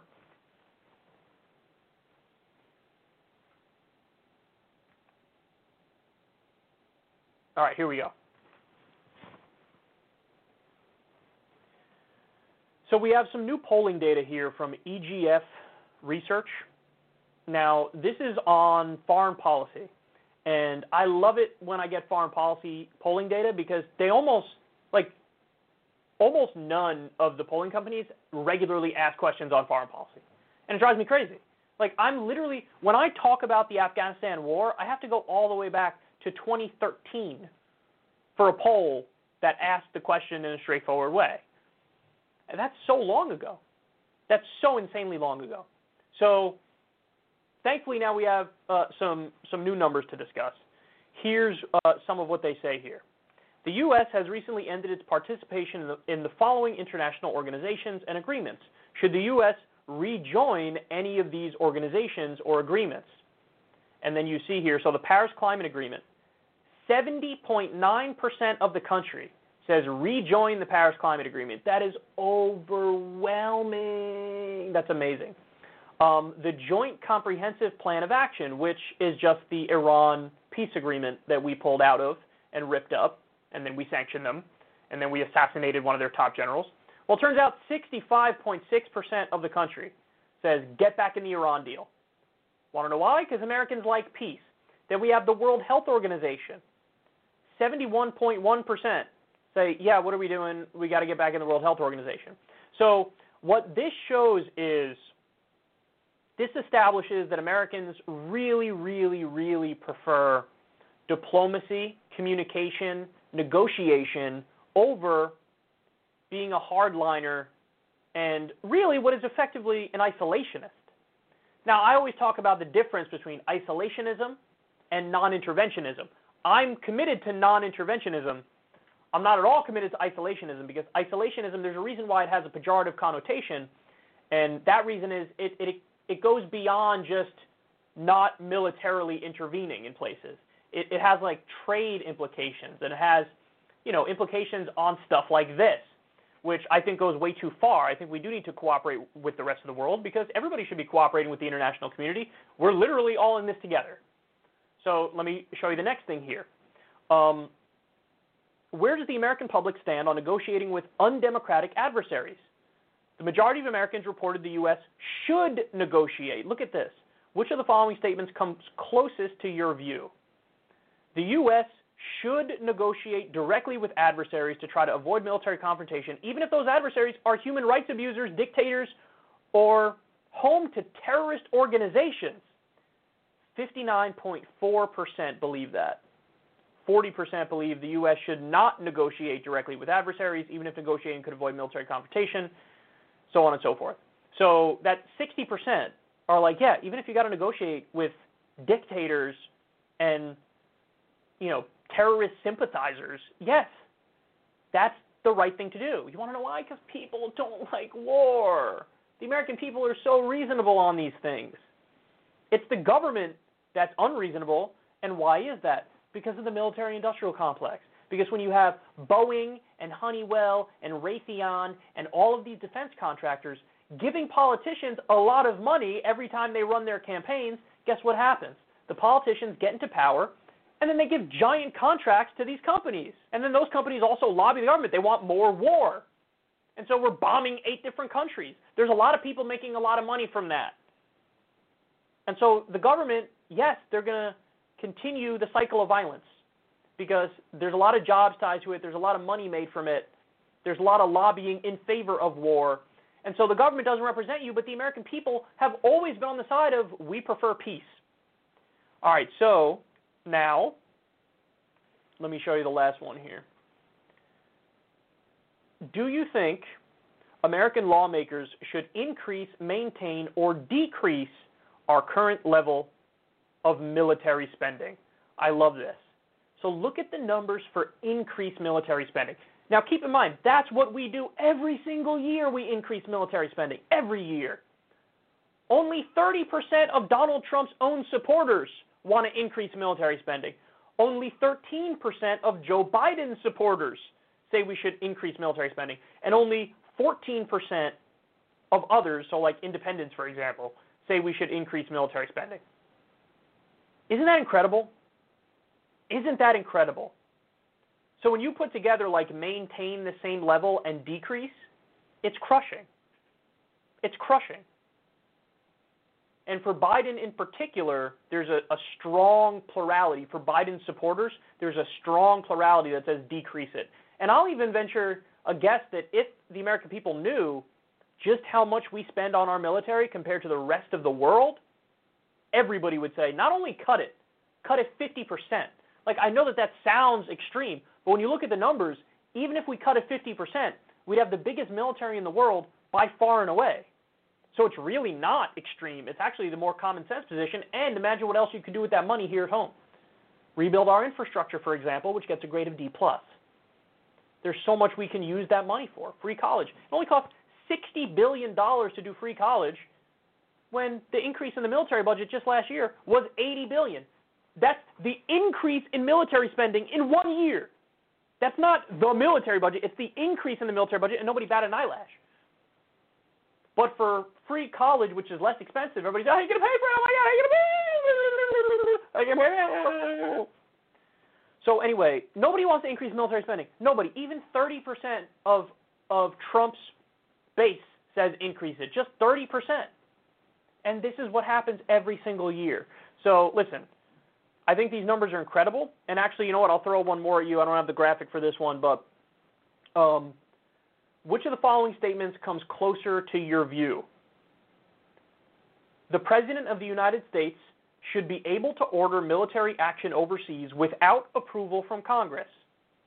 That's one of them. The other one is unless the country is under attack, the President of the United States should be required to seek approval from Congress before ordering military action overseas.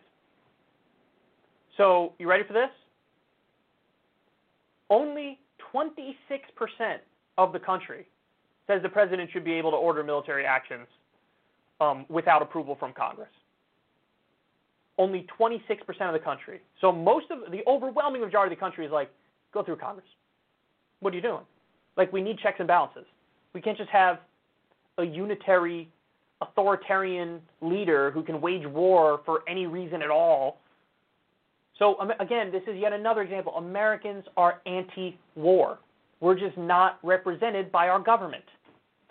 So, I mean, add this to the list of stuff we've talked about previously.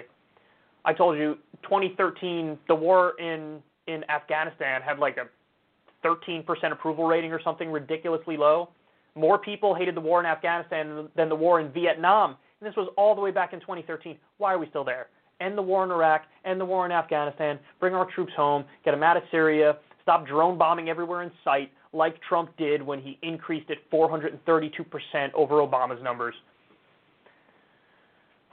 Unwind the empire, for God's sake, and use that money here at home because we desperately, desperately need it. And the people are on board.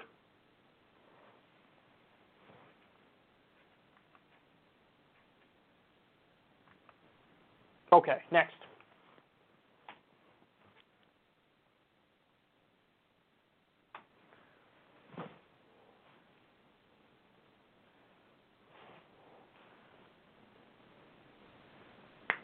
Okay. Democrats are already backpedaling from one of their better ideas. Here we go. Let me set this up for you. So the Democrats are already backing off of one of their few good ideas. The Hill says the following Democrats back away from quick reversal of Trump tax cuts. I mean, this is so easy. That is such a layup and they're backing off of it. In the same way, this reminds me of the article we covered where um, insiders for Biden were like, listen, if we get power, we're not going to go for a public option. We'll probably just try to vaguely expand Obamacare a little bit or whatever. Oh, God. So you're starting the negotiation by completely caving off of Medicare for all and off of a public option and going all the way to let's just slightly increase – Obamacare, in which case you'll get slapped down anyway, and like you're just pathetic. You're pathetic because really they're they want to represent the health insurance companies just like the Republicans do. So they're fine with getting no real change. Meanwhile, Americans are desperate for change. This reminds me of that story. Because even something that's supposed to be a layup, like really, you won't even fight for a public option when that's already the watered down position. This is a similar thing. The Republican tax law is despised. You want to know why? Because people have realized, oh, this was really just a ruse to give all the money to the rich. Trump massively slashed the corporate tax rate from like 35% to 21%. Cutting corporate taxes makes the heads of the corporations happy. It doesn't make your average Joe and Jane happy. Not at all. 83% of the benefits of that tax bill went to the top 1% any tax cuts that apply to people making 75,000 or less, they expire. The tax cuts for the wealthy and the corporations are permanent. And over 10 years, everybody making $75,000 a year or less, there's a net tax increase on you. Isn't that crazy? It's a deeply unpopular law, deeply unpopular. And they're like, yeah, we'll back away from getting rid of that. Yeah, so you're going to back away from raising taxes on the rich, is what you're telling me. So now, to be fair to them, they do say the following. They say the priority will be to spend to create jobs and raise wages. Let's see if they actually do that. Don't hold your breath. Uh, they want to do investments in green technology and infrastructure and a national plan to contain the coronavirus. And um, some of those stimulus and relief bills could include tax incentives for clean energy infrastructure and strengthening the nation's supply chain and domestic manufacturing. If they actually try to get to do something on domestic manufacturing, I'll give them credit. But again, don't say anything. I'll believe it when I see it type stuff. Um, they say tax relief in the form of child tax credits and the earned income tax credit for lower and middle income families are also on the table. Now, here's the part. Let me read you this part from the article, which just it killed me. I, I mean, this. I was so triggered when I read this. Quote: raising taxes while the country is recovering from a recession would be a risky political move. Democrats realize they need to tread carefully on taxes and the economy. While Biden is leading Trump in the national polls, voters still give Trump higher marks on handling the economy. Yeah, you want to know why? Because you're actually not out there making the argument to raise the minimum wage, to raise taxes on the rich, for example fighting for unions and being open and upfront about that. That's why. Like they say, oh, it's risky to raise taxes, um, you know, during this recession. Yeah, but if you want to raise them on corporations and billionaires and multimillionaires, that's not at all risky. That's called incredibly popular. So really, like it's just excuses. It's excuses to not raise taxes on corporations and on the wealthy because they also represent corporations and the wealthy. Democrats need to tread carefully on taxes in the economy. It is true that Trump has, you know, he's viewed as better on the economy, but that's only because generic Republicans are viewed better than generic Democrats on the economy because Republicans have built this brand of like the serious numbers people, like the whole Paul Ryan mythology. But like if Democrats actually weren't the party of like, I kind of agree with them on stuff, and they argued for left wing economic ideas, of course Democrats would surpass Republicans on this stuff. But Biden wouldn't argue for left wing ideas. So he sounds like the neoliberal that he is, and he's not doing as well in the economy. If he wants to do better, say you're going to raise taxes on the wealthy, say you're going to raise taxes on corporations. That's what you got to do. Anyway, to back off of this just says everything about the Democrats. Let's take an issue where it is it would be strategically popular for us to do it, and let's also get rid of a horrendous policy which gave away all the money to the billionaires and the wealthy. And they're like, no. Why would we do something that makes so much sense? Let's let's do the opposite. Let's continue to make the wrong decision, therefore pissing people off even more, and convince ourselves at the same time that this is actually brilliant of us to do. It's beyond pathetic we need a, a more biting word than pathetic because pathetic doesn't do it justice.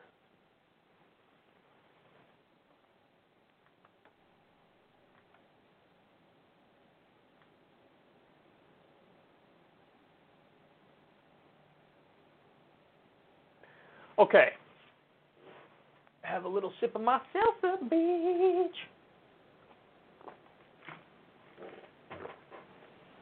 All right, we're going to talk now. I got some specific numbers on the economy for you, and this is this is a five alarm fire. Five alarm fire? Four alarm fire? Alarm fire? I don't know what the saying is. Anyway, here we go. The economic devastation brought about by COVID is beginning to reveal itself in stark terms um, this is what CNBC says. Yelp data shows 60% of business closures due to the coronavirus pandemic are now permanent. Permanent. Yelp on Wednesday released its latest economic average report revealing business closures across the U.S. are increasing as a result of the coronavirus. As of August 31st, 163,735 businesses have indicated on Yelp that they have closed, a 23% increase since mid July. According to Yelp data, permanent closures have reached 97,966, representing 60% of closed businesses that won't be reopening. This is an aspect of what happened with COVID and the CARES Act that's not discussed nearly enough. But what you're very likely to see happen is as all of these smaller businesses and medium sized businesses go under, you have the big businesses swoop in and buy them up. So you have this corporate consolidation and this move towards monopolies, further exacerbating wealth and income inequality. And you have a distinct shift away from small business entrepreneurship and you know people kind of controlling their own destiny and and making a living that way. And you know this is uh, this is not good. This is not good. If you're a small business enthusiast, this should terrify you, because let me tell you something. These 60% of business closures, yeah, they're they're small businesses. The large ones can weather the storm. The large corporations got bailouts, giant bailouts. The crumbs that went to the smaller businesses, not enough for them to weather the storm. And so we're going to see this giant consolidation.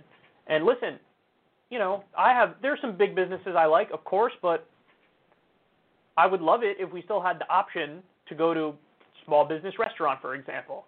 You know, and this really is kind of like a death blow to another aspect of what would commonly be called the American dream. 60% of business closures are now permanent. Think about all the lives that were destroyed. Now, as this is going on, I got more for you. The top 1% of Americans have taken $50 trillion from the bottom 90%, and that's made the U.S. less secure. This is not some back of the napkin approximation, according to a groundbreaking new working paper by Carter C. Price and Kathryn Edwards of the RAND Corporation. Had the more equitable income distributions of the three decades following World War II, 1945 through 1974, merely held steady, the aggregate annual income of Americans earning below the 90th percentile would have been $2.5 trillion higher in the year 2018 alone. That is an amount equal to nearly 12% of GDP, enough to more than double median income, enough to pay every single working American in the bottom nine deciles an additional $1,144 a month. There's your UBI every month, every single year. Price and Edwards calculate that the cumulative tab for our four decade long experiment in radical inequality had grown to over $47 trillion from 1975 through 2018 at a recent pace of about $2.5 trillion a year, that number we estimate crossed the $50 trillion mark by early 2020. That's $50 trillion that would have gone into the paychecks of working Americans had inequality held constant. 50 trillion that would have built that would have built a far larger and more prosperous economy. 50 trillion that would have enabled the vast majority of Americans to enter this pandemic far more healthy, resilient, and financially secure. So if we have the same amount of income and wealth inequality that we had in what was called the golden age of economic expansion in the United States, working people would be $50 trillion wealthier. So the top 1% has rigged the game and have effectively taken $50 trillion from the bottom 90%. Isn't that incredible? I mean, you go back how many times have we talked about this on the show? But you go back to like the 1970s, for example, and you get the the CEO to worker pay ratio. Like the CEO would make like 24 times what the average worker would make. Now that's a big difference. That's a big difference. But you know, somewhere within the realm of that which is reasonable. You might say, hey, maybe 10 to 1 is more fair or whatever, but that's where we were.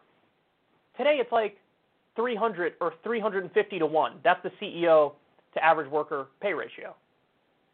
This is right in line with that kind of a fact. Like, oh, if we just held steady from what we were doing back then, working people would be $50 trillion richer, and you would be able to weather the storm of a pandemic. But the economy's rigged. All the money's going to the corporations and the wealthy, and so you're screwed. And so 46% of the country has, quote, serious financial problems. 30 some odd percent couldn't pay their rent. And this is going back a couple months now. I don't know how else to say this, guys. We need drastic action now. Now. And the two things that, that pop up in my mind first are Medicare for all, because everybody deserves health care as a human right, and we're just catching up to the rest of the developed world if you do that, and you get rid of a giant bill, which is a problem for a lot of Americans. Medical bills is one of the top causes of bankruptcy. Take that off the table. Medicare for all for everybody now, and also universal basic income. I mean, there's your UBI right there. It's $1,144 more every month, every year. That's if we just kept the system functioning in the same level of income and wealth inequality uh, as we had during the golden age of economic expansion. Those are the first two things that pop in my mind. And now we need it more than ever.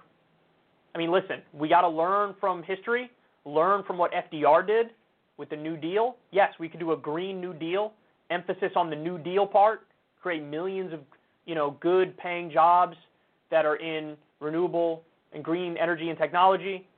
Definitely can do that. Rebuild our infrastructure all across this country, make it an A plus. But we need Medicare for all, and we need UBI. We have to radically change the country because we can't keep going like we're going right now. And effect, if this article is true, and I think it is, that is effectively the 1% robbing all working people in this country, and they've been doing it your entire life. Your whole life. Because some people will listen to when we talk about UBI, they'll look at it as like, ah, it's welfare. You're getting something that you're not owed. Wrong. The welfare has always cut in the other direction. It's working people giving welfare to the wealthy.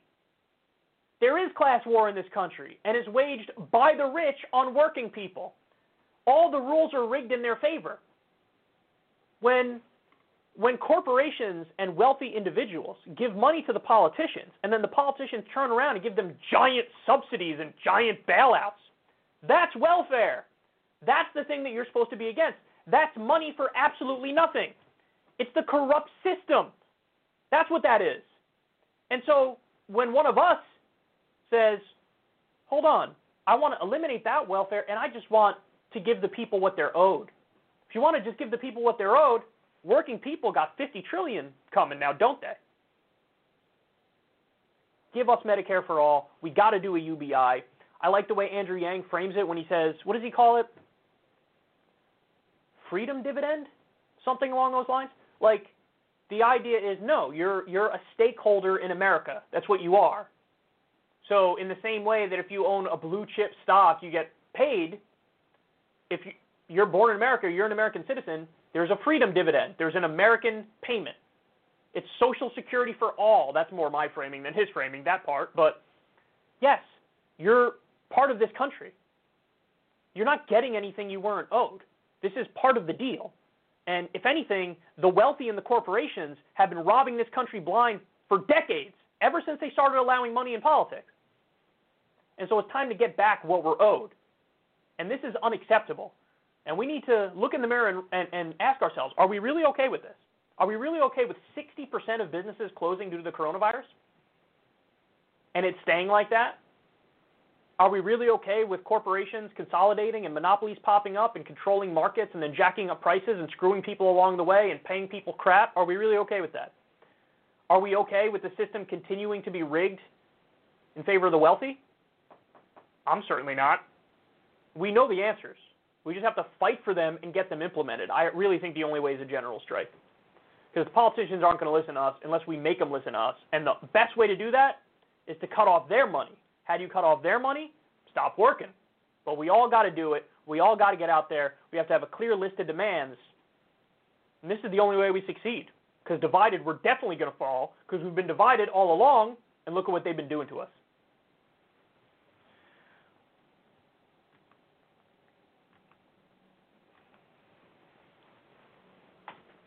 Okay.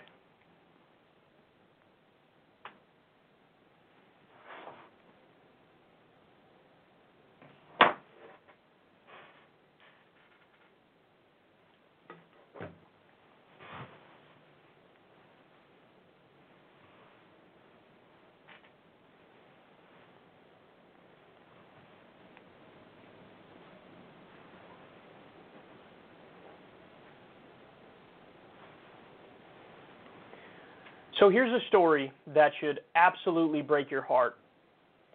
This mom is facing 27 years in prison after officials say she lied about her residence to get her three kids TennCare that resulted in the state paying $24,000 in fees and claims.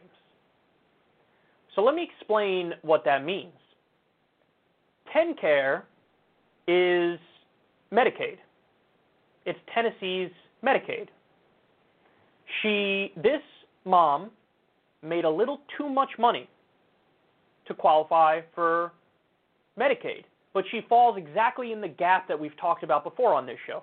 If you're really poor, you can get health care through Medicaid. If you're old, you get it through Medicare. If you're a veteran, you get it through the VA.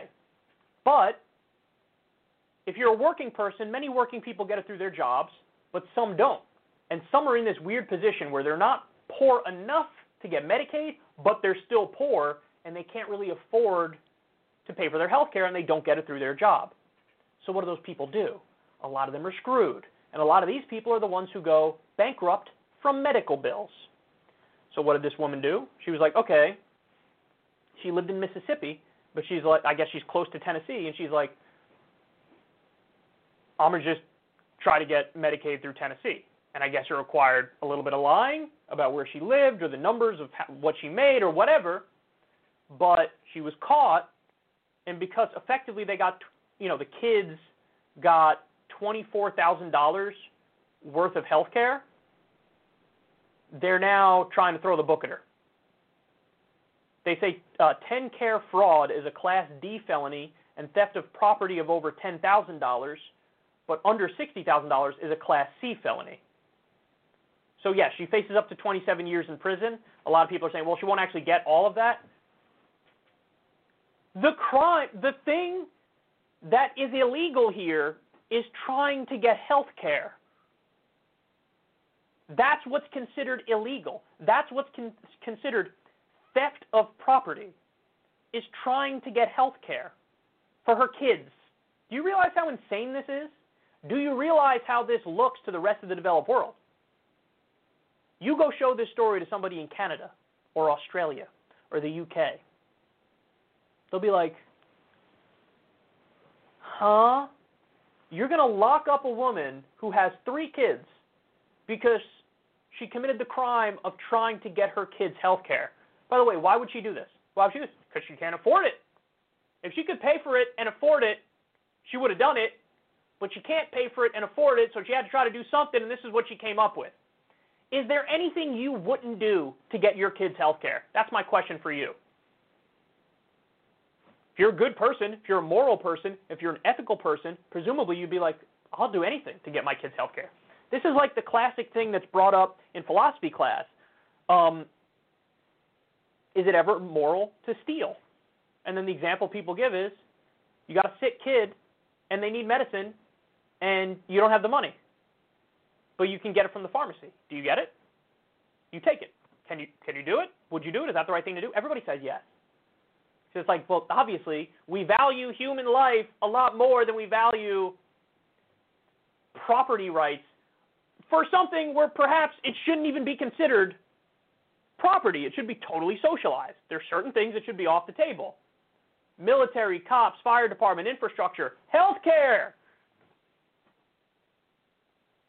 faces up to 27 years in prison because she wanted to get her kids health care because she couldn't afford it.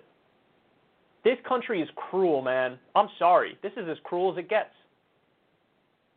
What do you do in a situation where the real criminals is the system? The real criminals are the status quo. Like, the system should be indicted here. The system is criminal. She didn't do anything wrong. She didn't do anything wrong at all. If you know, honestly, the left should hold this woman up and make this a huge story because this is just so this proves everything we've ever said about our system when it comes to healthcare. This is such a no-brainer and the American people agree. Now the polls are like 69% or something like that favor Medicare for all. That's a lot. It's gone up, up, up and up. Why? Because there's a pandemic and tens of millions of people don't have health care or lost their health care. People are terrified of going bankrupt because they got sick. This is the system we live in. People get it, man. The only people who don't get it, the politicians. And why don't the politicians get it? Because they're taking money from the for-profit health insurance companies. That's why, because they're corrupt. They're corrupt. They're representing the interests of big pharma and the for-profit health insurance companies. Free this woman. I'd argue, if anything, she's a hero. We need Medicare for all. This system is as cruel as it gets. Honestly, when I when I read this story, it feels the same as like reading about apartheid or something. You know what I mean? Now, I'm not saying trying to make the connection because of race. What I'm saying is apartheid was obviously egregiously evil. Segregation was obviously egregiously evil. This is on the same moral plane as that. Potentially 27 years in prison because you wanted to get your kids health care because you couldn't afford it. Just get the hell out of here. It's the dumbest thing I've ever heard. It's the most immoral and une- unethical thing I've ever heard. The year is 2020, and it's like we're reading something from you know feudal lords or, or back in the day, or some crazy dictator who's chopping people's heads off or whatever. That's how egregious this sounds. And this should be the biggest story in the country. The media should be talking about this nonstop, but you're not going to hear about it in, in, in many places except left wing outlets. And that's a goddamn shame. We need to adjust our priorities, guys. This is unacceptable.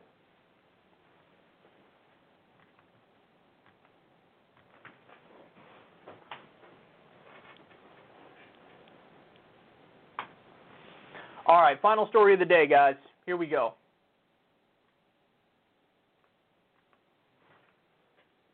So Charlie Kirk weighed in on what a Biden presidency could look like, and uh, to say the least, he doesn't seem satisfied. For those of you that say, well, it really doesn't impact me, I don't care if Trump goes to prison. Well, first of all, you absolutely should care.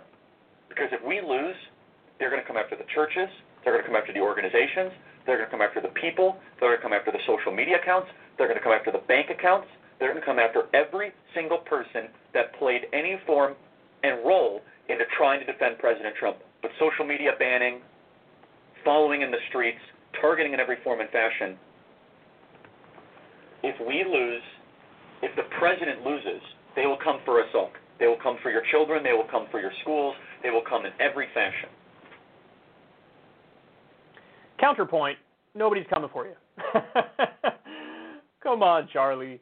Listen, I know Charlie because we I had that debate with him, and so I always feel weird. And this is why I like to kind of always be away from the political scene and be like off in my own universe because I feel like that allows me to be more objective. When you meet these people, then obviously you get to know them in a different kind of way. And when you realize that a lot of these people who you ideologically disagree with are actually really kind and nice backstage, it makes you feel weird about if you want to go off and be like, what you said is dumb and I don't agree with it. So I try my best to maintain my objectivity and stay away. Obviously, it was impossible because Charlie and I had that debate. Um, so none of this, none of what I'm about to say here is personal at all. It's ideological. And what I would say is, Charlie, man, if you're saying this about Joe Biden, there's literally not a single Democrat on the planet you wouldn't say it about. So in any word, in other words, any generic Democrat fill in the blank, and it's like, oh my God, Our hair's on fire. They're gonna come for us. They're gonna come for your kids. They're gonna come for your family. It's gonna. Oh my god! And it's like, in order to make that case, you have to disregard everything we know about Joe Biden already. Joe Biden voted for the Iraq War. Joe Biden voted for the Patriot Act. Joe Biden supported various outsourcing deals, also known as free trade deals. Joe Biden, he was even at one point for like a balanced budget amendment, and he was in favor of some GOP budgets in the 90s. Joe Biden w- wanted to work with Republicans to cut Social Security. His whole career has been defined by like bipartisanship and reaching across the aisle and having these friends. That's his whole career. If you look at this guy and say, "Oh my God, he's a radical and the left is going to come after us under his administration," then you're just denying empirical reality. And it's like they're copying and pasting. Like they had they had all their talking points ready for Bernie to be the nominee, and then when he wasn't the nominee, they're still using the same. They're still acting like Biden is Bernie or whatever. And it's just it comes across as so disingenuous and so over the top and so ridiculous. And it's not. Here's the most important point. It's not going to land with people. Like this is why there was a poll that came out recently where they asked voters specifically about the law and order stuff that Trump has been leaning into. And voters overwhelmingly think Biden is better on law and order issues than Trump. Why? Because Biden's out there doing the standard, regular schmegular presidential stuff, trying to calm tensions and not pour fuel on the fire, and Trump's doing the exact opposite. So how are you going to say under Biden, oh my God, you're not going to be safe or any of this stuff? Dude, he went out of his way to give a speech to be like, rioting and looting is bad and I am against it. That's what I am and you're going to look at this guy and act like under him there's going to be some insane Antifa commie uprising and they're going to come for your kids. Oh my God. No, they're not. You know what's going to happen under Biden? Biden is a representative of the status quo. Now, that in and of itself is a criticism that somebody could make of Biden. But this is not the criticism Charlie Kirk is making. The criticism is not establishment, status quo, business as usual back to the Obama years effectively or, or the Bill Clinton years. That's not the criticism. The criticism is hair on fire, they're coming for us, and it's like an existential threat if Biden wins. It's an existential threat to the left. I mean, to be fair, Trump winning is an existential threat to the left as well. But yeah, like solidifying another four years or eight years of neoliberal corporate rule of the Democratic Party so it's just it's amazing to me that they don't adjust based on the reality. They don't look at Biden and fairly assess him. It's all the same talking points over and over. And you could see the same strategy that was used under Obama, where they were acting like this guy's some sort of extremist.